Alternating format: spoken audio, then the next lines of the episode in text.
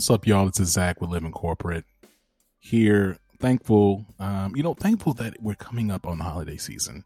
I can't be the only person. In fact, I know for a fact I'm not the only person who needs a break, who is tired, who is exhausted, and frankly, anxious about the rest of this year and 2021. I'm really excited. Every single week we come to y'all with some content that centers and amplifies Black and Brown people at work. And we're having conversations with all types of individuals, right? We're talking to activists and entrepreneurs and executives and influencers and writers and professors, civil servants, right? Like the list goes on and on and on. And I'm thankful for the person we're going to talk to today. Before I get to that, I want to talk a little bit about human resources, and it's relevant, right, to the guest that we have today. Human resources is supposed to be, right, an organization that helps to advocate for employees who need it. Unfortunately, oftentimes human resources becomes like the enforcement arm of the folks who have the power, right? And so, when you think about the future of this work and scarily how things I felt were trending for a while under Trump's administration, it seemed as if more and more power was going to be indexed to those who are in charge, right? So the people who have the power are getting more power, and those on the margins continuing to be further marginalized. And there's been an overarching critique of the role that human resources should play in this era where sycophancy seems to be the ever-growing trend. And frankly, that's still a question, right? You hear it all the time. People talk about, look, HR is not your friend. HR is there for the company. They're not there for you. They're there to protect the company from lawsuits. They're not there to, right wrongs. And I would say I still in large part believe that, but there has to be some examination and interrogation as to the future of human resources and what human resources as a party, right, as a player on the board, what role they're going to play. And it raises a lot of really interesting questions, even like psychologically, because human resources, they're employees like everybody else. And we're still in the middle of a pandemic. There's still pressure, right, to keep your job and to justify your value.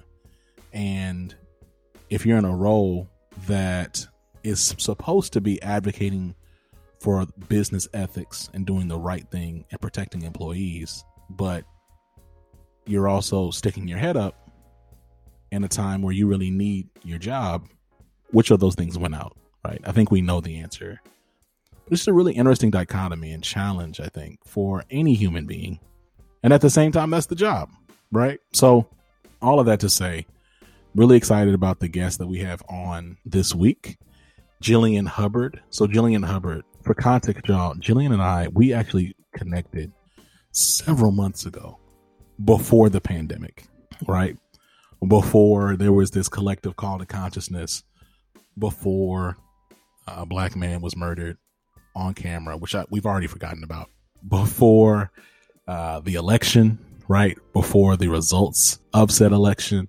And even now, before the things that have already happened just the past week, like we connected like at the top of the year. And so then we re-recorded later in the year after the birth of my daughter, after the murder of Breonna Taylor, after the murder of George Floyd. We connected well after that. And yet this interview is still a little dated because so much just continues to happen in this very, very long year. But what I'm thankful for is that this conversation is still relevant, right? Jillian Hubbard is a consultant specializing in DEI, diversity, equity, inclusion, talent development, organizational development. Through her work, she supports leaders and organizations to create more inclusive environments, increase their effectiveness by empowering their human capital. And so she's been able to work across education, nonprofit, corporate, and government sectors. We talk a lot about her background in human resources before she got into DEI consulting. We talk about how her work has continued to shift and change in light of the social climate and the pressures that she feels as a Black woman in white majority spaces, talking to white people about their own whiteness. So I'm really excited about this conversation, and I'm excited for us to get into it. But before we do that, I want us to go ahead and tap in with Tristan. See y'all in a minute.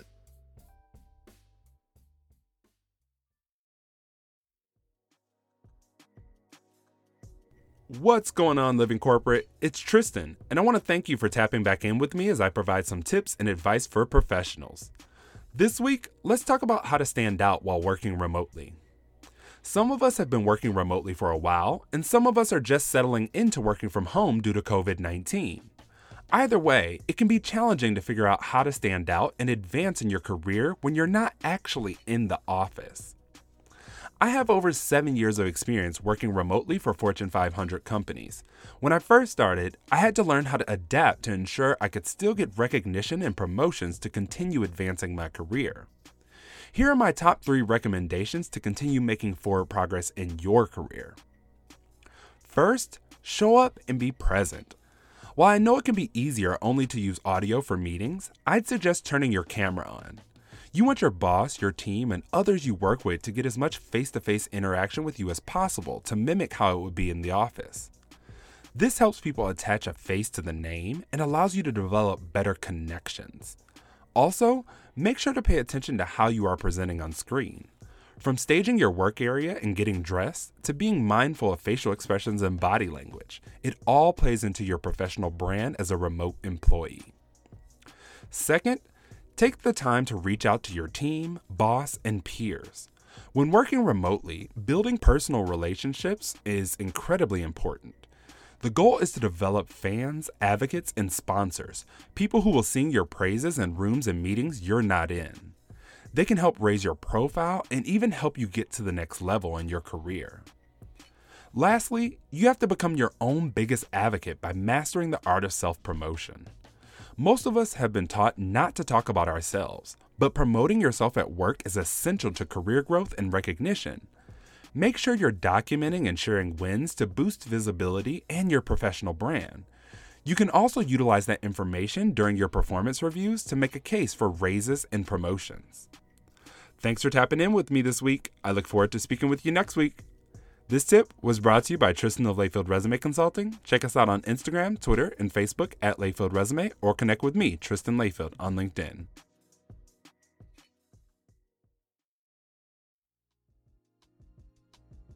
Jillian, welcome to the show. How are you doing? I am. It's funny. I was like, I'm doing well. And I feel like that's also very relative to everything that's going on. In this exact moment, I'm doing well. I'm excited to be here with you and super grateful to be recording this with you. No, I'm super thankful and grateful for you as well. So look, I gave a quick introduction, but for those of us who don't know you, like, what else can you share about yourself? Yeah, absolutely. So I have been doing work around diversity, equity, inclusion for about 10 years or so in a number of different capacities. In some cases, that is within organizations, external to organizations. I've been an advisor to others doing this work. I've also been a builder of programs and initiatives around this work. I primarily work with education organizations and nonprofit organizations, though I will say in the last few months, as things have been picking up, I've also been working with startups, tech companies, all kinds of organizations. And yeah, the work that I've done around talent development and organization development informs a lot of what I do. So quick additional info about me, but happy to share more. I know that you started off in HR, but then like you transitioned into independent consulting. And I'm curious about that. It seems like I'm seeing a pattern of high-performing Black women who also have just a low tolerance for, not even, I'm going to say a low tolerance for nonsense. I mean, who are just, they get exhausted, right, by the trappings of the corporate space and just end up like building their own things. And I'm curious about like just what that journey looked like for you. Yeah. It's funny because when you said a low tolerance for nonsense, I was like, yes. But at the same time, you know, for me, the shift was really around knowing that this was a passion of mine to do work in diversity, equity, inclusion, I mean, the spark of it for me and really being able to concretize for me was actually in grade school. I was in high school and I had a class that really started to solidify for me, wow, all the things that I'm experiencing as a Black woman, a light-skinned Black woman in a suburban high school that's primarily white, but being, bussed out from the inner city in Boston through the Metco program, for those of you who are familiar with it, but through that program to the suburban white school and having all of the different dynamics that show up with that, this has been an interest of mine for quite some time. And so being in a space where I knew that this was work that I really wanted to do in organizations and not necessarily being able to do that, despite the number of projects that I worked on, the number of things that I did off the side of my desk that were not part of my job description, the number of different ways that I helped people advance their thinking around it. And, years later, being able to look and see that some of the work that I did was foundational to how some of the organizations I worked with carried that forward. Essentially, it was just a number of different reasons why I left. But part of it is just recognizing that the system wasn't built for people like me and feeling like you don't fit into that system. And no matter how hard you try to configure yourself to fit into it, it's not built for you. So I was actually just having a conversation with someone else yesterday about this, that the largest growing demographic of entrepreneurs is women of color, particularly Black women. So it's fascinating. I mean, I don't think that it's a mistake that those are the people who are leaving corporations to do their own thing and create their own work. But it's kind of shocking to see those kinds of numbers. When you say things, that's a common phrase that Black folks use, is like built for us. Like when you say it's not built for us, like what do you mean by that? Yeah. Wow. There's so many different ways. I mean, the first thing that comes to mind is just in how you show up. I think back to one of the last teams that I worked on, and I think for myself, I know this doesn't speak for everybody, but for me, people of color in particular, I think, are more kind of communal and collaborative. Like if we have problems, it's like, oh, let me go ask my friend, let me go ask my girl, like whoever, about, what their input is, how we can collaborate and put together as a group. And one of the last teams I was in, we were tasked with innovating on some of the products that we were responsible for delivering to our clients. And I had some ideas around different ways we could innovate, but knowing that there was much genius on my team, I asked my manager, another teammate, about their input, and the feedback that I ended up getting from them was that I wasn't being proactive, which essentially they were asking me to come up with the idea, pitch it, say why it was the best idea, and then they would say it's a go or it's not a go. And that was much more, frankly, of a white dominant way of looking at ways to be innovative and to think about how we support and enhance our products that we do. But the way that I was showing up and what was valued for me and what was valued in the cultures that I grew up in was something that was more collaborative and you have more people giving input. So, I mean, that's just an example of that, but there's so many other structural ways that's baked into it as well. It reminds me of like a discussion that we had with Dr. Tema Okun, a couple months ago about white supremacy culture and like the subtle, but like at the same time, very well, like strongly felt ways that white supremacy shows up. Right. And so, like just this idea of perfectionism, this weird sense of urgency, hyper-individualism, right? Almost in a way that that almost looks at community as a weakness, right? In terms of, if I ask you for something or if I ask for input, that must be a sign of incompetence on my part. Where it's like, I just like to talk about it, right? Right. Also just kind of operating from like the scarcity mindset of taking, which is, I get that. I'm curious, when you talk about, your transition and the work that you've been doing in diversity, equity, inclusion, I'd like to talk about what does that shift look like since the murder of George Floyd, Breonna Taylor, and this like revitalized or renewed interest in Black equity. I feel like this question even would look different if I asked you this in June. And I'm curious about, what you've seen since George Floyd, and then if that has changed at all. I'd love to get your perspective on that. Yeah. So one of the questions that I get a lot, I think it's a corollary to what you're asking. Jillian, I know that you've been in this space for a while and, you talk to a lot of people who are thinking about this work. Do you think that this is the moment where we're actually going to make significant change and this is going to be the turning point for racial equity in our country? And I tend to be more on the pessimistic side of that. But at the same time, I also think of it as more of a spec. Like I'm kind of holding my hands up, you know, about 6 inches of space between it. If people are on a spectrum of, you know, somewhere between my hands, basically everybody can kind of, I think after what's happened in the last few months, I think everyone has kind of moved forward on that spectrum a little bit. So the people who might be on, you know, the left hand end of the spectrum and they're not as into this work, they're not as aware of it, and they're not as aware of themselves in this work, you know, I think they've shifted and moved forward. I think some of the people who are probably further along in this work have become more aware of how they can create change and just more committed to this work. So, you know, I say that as a beginning answer to your question, because I think that, you know, I've gotten, oh my gosh, an inordinate amount of requests for work, which I'm grateful and blessed for because I know many people do not have work during this time.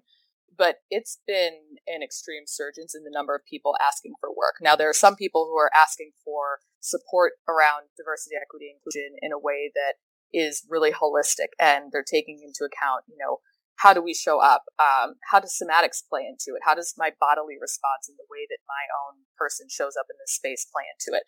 And how does that impact internally the staff and our leaders? And how does it impact our customers and our stakeholders, our funders?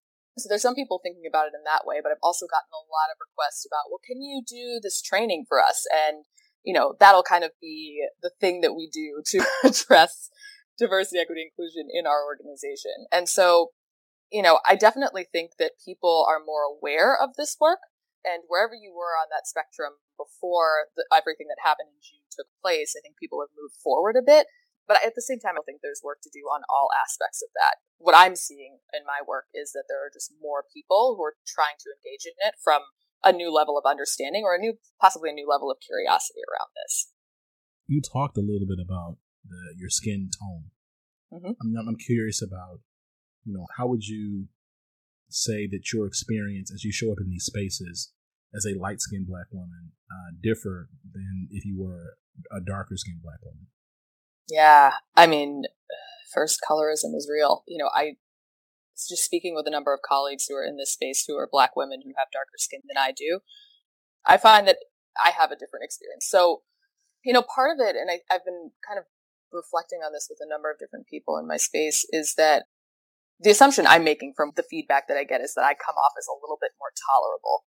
People will talk to me and share things with me about what's going on in their organization, or leaders will share things about how they're really feeling about, you know, how they're showing up and how their team is performing, that I've shared with some of my other colleagues who have darker skin than me, and they're like, I've never heard a leader say something like that before. And so, you know, it's interesting because in some ways I think that people will look to me as the person that they feel very comfortable with talking about this work, and it's also a bit of a shame because, you know, when it comes to this work, everybody's got their own qualifications around who can really talk about this and what experiences they have to lend. But in the spectrum of privilege, like I acknowledge the privilege that I have around having light skin and doing this work and showing up in corporate spaces or whatever number of spaces that I work in.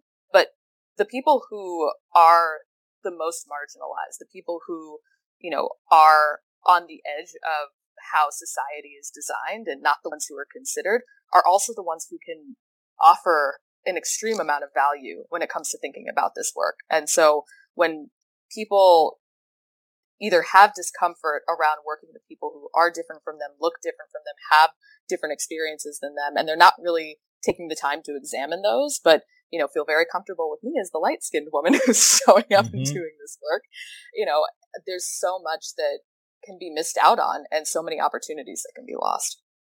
And so, you know, because of the color of your skin and the presumed approximation that you have to whiteness, do you ever have moments where you end up kind of like surprising the white people that open up to you or say certain things where they're like, oh, actually, I can't just say, or you're not just some acceptable Negro? Like, do those moments ever happen?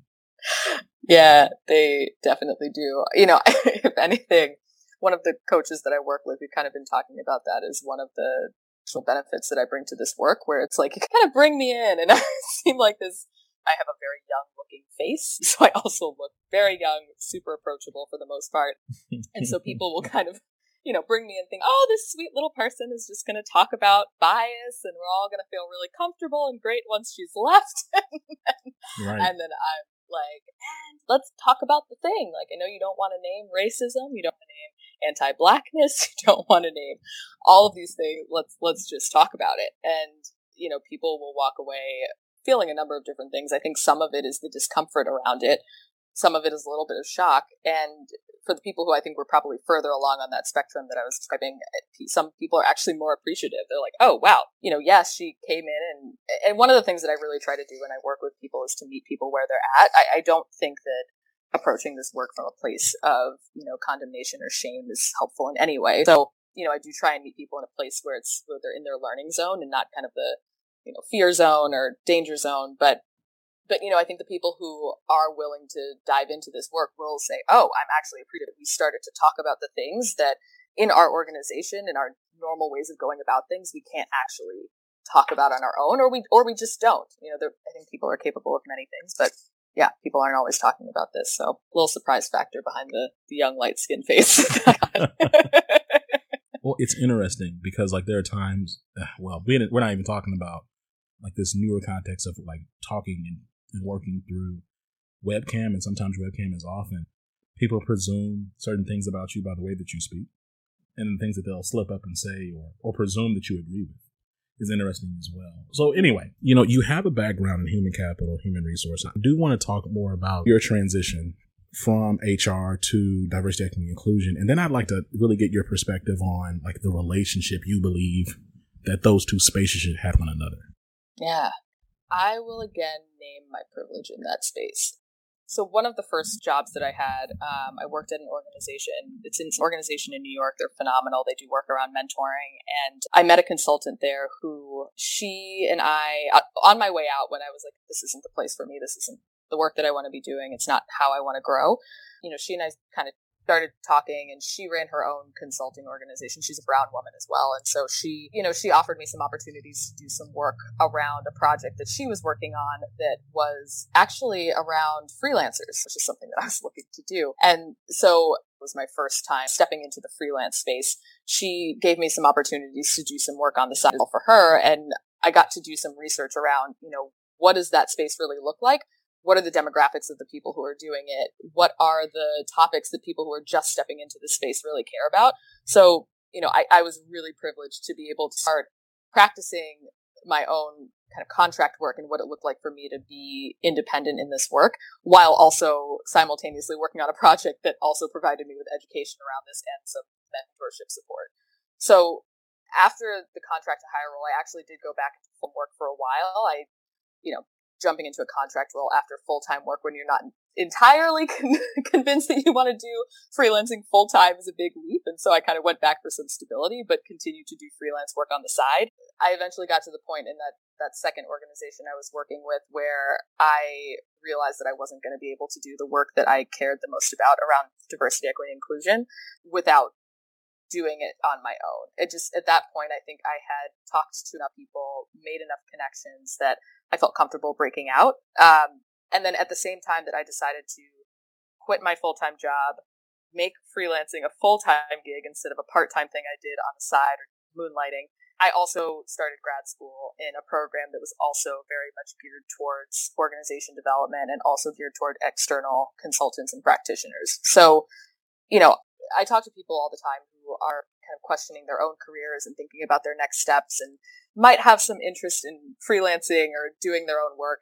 And I try really hard to hold back because I don't want to prescribe for anybody what the best work situation is for them. But, you know, I do believe that there are ways that no matter what situation you're in, you can find a way to make a work life that works for you. And I also acknowledge the number of privileges I had in my own journey getting into a space where I started working for myself. So, yeah. So considering that your background, I'd love to get your perspective on the relationship you believe diversity, equity, inclusion efforts should have with corporate human resources. A lot of times I will see diversity, equity, inclusion kind of seated underneath HR. And I'm a big proponent of having diversity, equity, inclusion, whatever you want to call it, DEI, D&I, that department outside of HR and being something that actually reports directly to the CEO. Because essentially, yes, in order to have, you know, someone giving some oversight, you want to have some role or department or someone who's responsible for doing that work.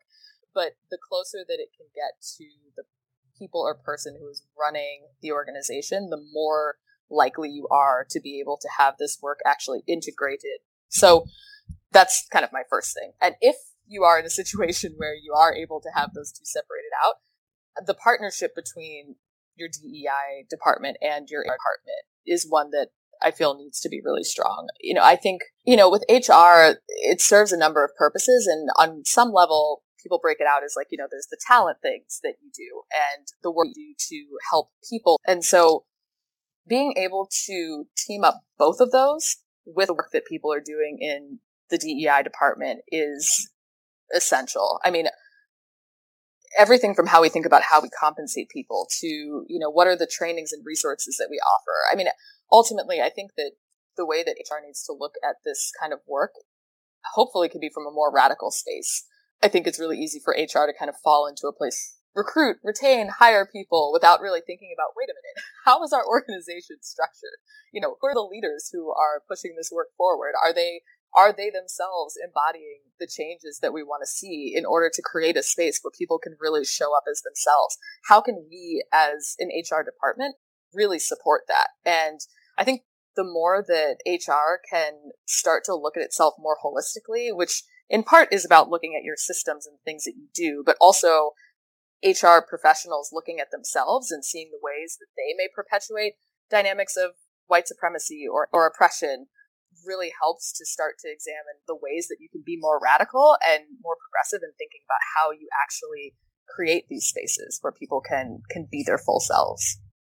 When we initially talked several months ago, we talked about data, and we talked about that still being a genuine weak area within a DEI, amongst many other things. But I'm curious, like, in this time, have you seen an increased demand or expectation around data sharing, critical thought around data?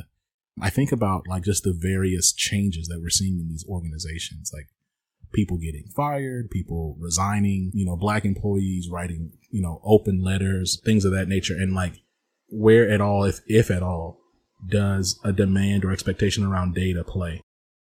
Yeah, definitely. I mean, in terms of the demand piece, one thing that I have been really grateful to see is that a lot of the requests that I've been seeing come in are, rather than starting with a training, which, you know, everybody kind of starts where they need to start, but rather than starting with a training, they're saying, okay, before we start to diagnose this situation, let's actually get some more information about what it is in our organization that we want to start addressing. Where are the pain points? You know, where are people who are more marginalized not feeling included? Where is the system not benefiting them in the way that it's benefiting people in the majority, white people, men, and so forth? So that's been really heartening just to see. And there's some organizations that I've spoken to as well where they started off thinking that they wanted a training, and the more people that they talked to and conversations that they had around, you know, who to engage around that work as a consultant, the more that they started to see, oh, we actually need to figure out what's going on in our organization before we start diagnosing the problem and solving it with trainings and so forth. So first, that's been really heartening. So, because it's interesting, you know, we talk about training, you know, so again, I mention him from time to time, Chris Moreland, and, you know, he came on some time ago. We talked about basically how pointless training is in this space. And then Dr. Pamela Newkirk said the same thing in her book, Diversity Inc. And then she came on the show and said, you know, said something similar. And I'm curious, like, your position on training as a solution. And then also, like, if you agree that training is a solution, then like, what should that training look like? And what should it be trying to achieve? As a solution, I disagree. I do not think the training in any way. I'm sorry for laughing. I don't think the training in any way is a solution for equity inclusion. And I'm laughing because I think that, you know, when we really holistically think about this issue, I mean, I've heard everything from a 400 to 500 year problem, but in any event, it's a multi-100-year problem, depending on where you put your starting point. And having a training about something like this, it is beneficial in the sense that it can give the people in your organization a starting point. If you've never had those conversations with your staff, this can be a great place to start building that language into your vocabulary and how you think about your own work. I mean, that's where I really think of trainings as. I think of them as education. I think it's foundational education that you can then decide to do something with or not. I mean, how many of us have gotten our undergraduate degrees and it relates in no way to what we're actually doing in our jobs? So, you know, as long as you're finding ways to apply it, which I think is kind of the second piece of, you know, what are the other ways that we can start to use that training to then start to mobilize around the work that we want to do? How do we apply this concept of anti-bias to our recruiting systems and our promotion systems, retention systems? How do we look at it when people are exiting our organization? And how do we think about how we can, you know, better structure our everything from performance management to manager training to everything, really, so that we actually keep these people? So it's a great starting point for some folks if that's where you're at. And in terms of structuring the training, I mean, I'll start by talking about how I structure some of mine. I'm actually a very light facilitator. I don't do a whole lot of talking. I wouldn't consider myself a trainer. I would definitely be more of a facilitator or workshop leader. So when people have an opportunity to really play around with it and dig into it and apply it to their own organization, and then at the end of all, I always have some kind of opportunity for people to think about next steps. I may have some recommendations for general thinking around this. Otherwise, the 2 hours you spent with me can just be a really nice 2 hours that you spent. And so I'm trying to make this something where people actually take it forward and do something with it. I think about the fact that, like, a lot of these organizations, they still treat training as the solution, even in this moment, right? Like, I've had people reach out and ask, hey, can you come in? Can you do a talk? Mm-hmm. You know, can you come in and kind of like help us understand the value of D&I and give us awareness on D? And I'm like, or can we do unconscious bias training? Like, why do y'all think that that's the solution in this moment still? Like, George Floyd wasn't unconsciously murdered. Like, what are you talking? I don't understand. I don't understand. Or rather, I do understand, but like my analysis is going to be so sharp because my take is that you do know, but you're still seeking to hedge your bets and not engage the reality of white supremacy. And you're still looking to like really reaffirm and protect your own interests, which is conscienceless. Like it makes me question if you have a conscience. I'm taken aback by that. Like, even now, right? Like, people can, and I'm not gonna speak for you, for myself. It's like, I'm getting to the point where I'm numb. I'm growing increasingly numb to the murder and like the brutality and just the dehumanization of black and brown bodies that we see on social media every day. Mm-hmm. You know what I'm saying? And I don't know how much of any is internalized or even like processed by like the average white executive, you know?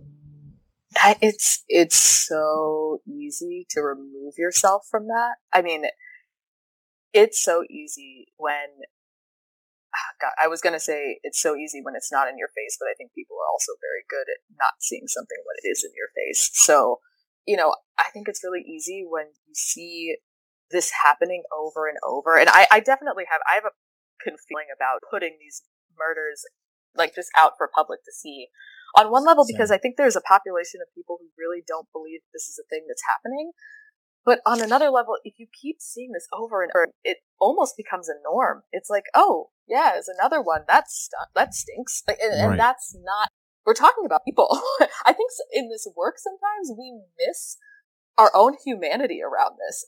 Like, we, especially in organizations, it's like we are so focused on our goals for this year, our bottom line, you know, the meeting that we have in 2 hours, that we miss the bigger picture of like, we are all people showing up and our shared humanity needs to be valued in our organizations just as much as it's valued when we go back home and we hang out with our families and spend time together. And so, you know, I just think that when it comes to this type of brutality, I encourage people to be more comfortable sitting in their own discomfort around what it feels like to really think about what this means and the impact that it has on people.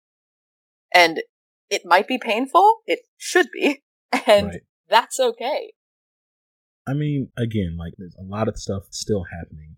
Protests, a White House that continues to, you know, undermine the spirit and rule of the law. Like, if you were to give like 5 tips for executives in terms of what they should be doing in this moment, what they should be thinking about, and how they can really be proactive, like, what would they be? So particularly for leaders and for people who are wanting to embark on this work and someone who's in a leadership position to do it.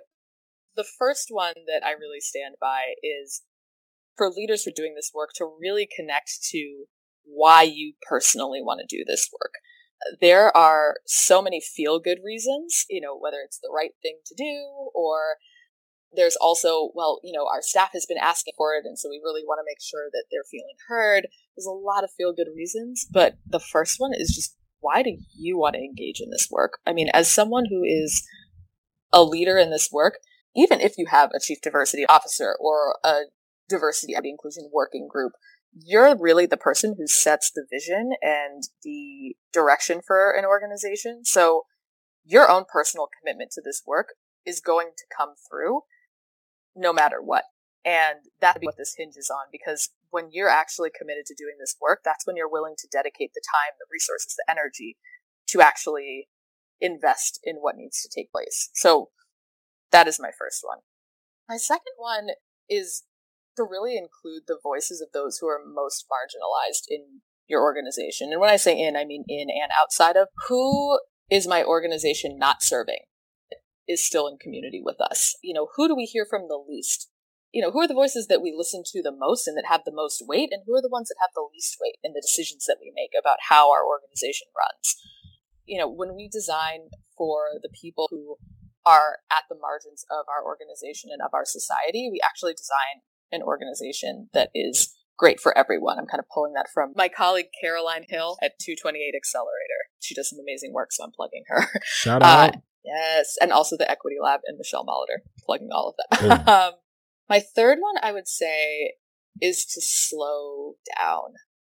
For people who started before June, I would say that there was a sense of urgency around it for the people who were starting it in advance of this. It's just significantly increased. And while there is urgency around this work, don't get me wrong, we are talking about life and death when it comes to this work. Mm-hmm. So, don't mistake what I'm trying to say here. But at the same time, doing this in a way that you think that this is going to be a 6-month project and then you're going to be able to wipe your hands and say that it's done. I'm sorry to inform you that that's probably not going to happen. So, I think really taking the time to acknowledge that this work takes time, that you want to be thoughtful and intentional about it while also acknowledging the urgency around doing this work is important. And I guess this kind of plays into number 4, how you go about your work and how you go about DEI work. It informs the work that you actually do. And, I think for some folks, that concept is a little hard to translate because it can seem that as if, if you're really focusing on how you do the thing, it feels like you're not actually getting a lot done. And frankly, the more that you focus on the how, the more that you get clarity on the what, and you do the what in a way that actually benefits others. This has been a super dope conversation. And I know you already gave some shout outs, but before we let you go, is there anything else you want to shout out? Yeah, I will shout out the person who I referenced at the beginning, who's kind of the mentor that I worked with in the beginning of my transition from internal organization work to external. And her name is Nita Baum. She is the founder of Be Free. She's doing incredible work, both around, essentially the phrase she uses is how to create a workplace as healing space. And she's been doing some incredible work around diversity, equity, inclusion as well. And yeah, so 228 Accelerator, Equity Lab, Be Free. So I plug all of those folks as being some really incredible people to work with. Well, first of all, we're going to make sure we put all that in the show notes so folks can catch up with Be Free, with the Equity Lab, and with you. Thanks so much. Y'all, this is, look, we're having these conversations every single week, centering and amplifying Black and brown voices, hopefully to the aspirational allies or just curious white folks out there who maybe stumbled across this on your morning walk. You listen to this, man. Take some of this to heart. Take the information and do something with it, okay? Oh, Zach, that should be number 5. What's that? To take this and do something with it. Amen. I mean, I feel like we can get so caught up in learning and listening and having conversations. Number 5, please take action. Do something. Do not get caught up in being afraid that you're going to say the wrong thing, do the wrong thing. I say and do the wrong thing all the time. We all do. And that's the way that we learn something. I'm going to make that number 5. I love it that you gave that to me on the outro. So y'all heard that. Okay. Look, we all over Beyonce's internet, all over Serena Williams' internet, all over Michelle Obama's internet. Just type in Living Corporate. Okay. Shout out to Jillian, educator, leader, speaker, consultant, overall dope person. Peace. So look, y'all, you know, before I let y'all go, I do want to talk a little bit about this fall and what Living Corporate has going on and what you can expect from us. So the good news, I don't have bad news, right? I just have good news and have better news / interesting news. Okay. So the good news is that we're going to be continuing airing content throughout the holiday season, right? So like every Tuesday and Saturday, you can expect Real Talk Tuesdays and See It To Be It with Amy C. Wanninger. You can expect that. The better news is that we're going to do something a little different, right? So starting in December, from December 1st to Christmas, we're going to air a podcast every single day. What? Every single day. Okay. This is a big deal because there's a few reasons for this. First of all, we have a huge back catalog. And frankly, like, we've talked to some incredible people, but like the world has just been so crazy this year, it doesn't fit, right? So instead of like just sitting on it forever and vaulting it, out of respect to the individuals that we've interviewed, and frankly, out of excitement to still share the content with you, we want to go ahead and still get it out, but we're going to drop it in like a bonanza, right? And my hope is that it helps continue to get the word out about Living Corporate and that folks really can learn something new, because these are fairly, can we continue to push the envelope in terms of like the types of content that we're engaging in and that we're talking about. And so it'll be things like racialized trauma in the workplace, burnout, rebranding in the middle of a pandemic, the future of DEI, right? So like, these are not off brand conversations at all. Not whatsoever. If anything, we're continuing to like really push and create content that aligns with our brand and our strategy as a media network. I also hope that it helps to propel us to 2021, where we're going to be creating and dropping even more content, more fire that frankly, like, I'm a little nervous about. I want to make myself nervous about the content that we drop, right?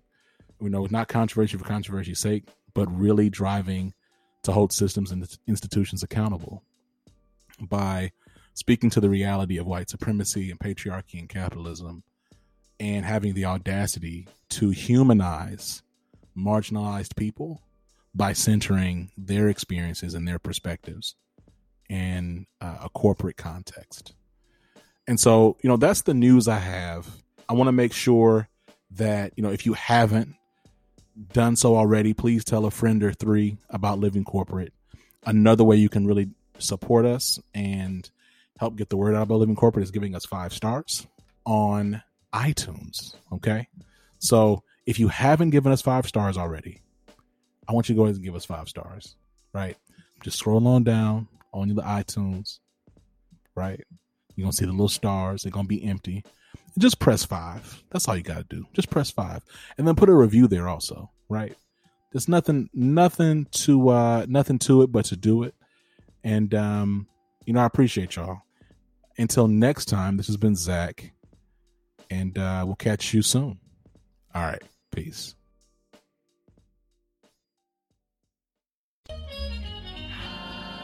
Living Corporate is a podcast by Living Corporate LLC. Our logo was designed by David Dawkins. Our theme music was produced by Ken Brown.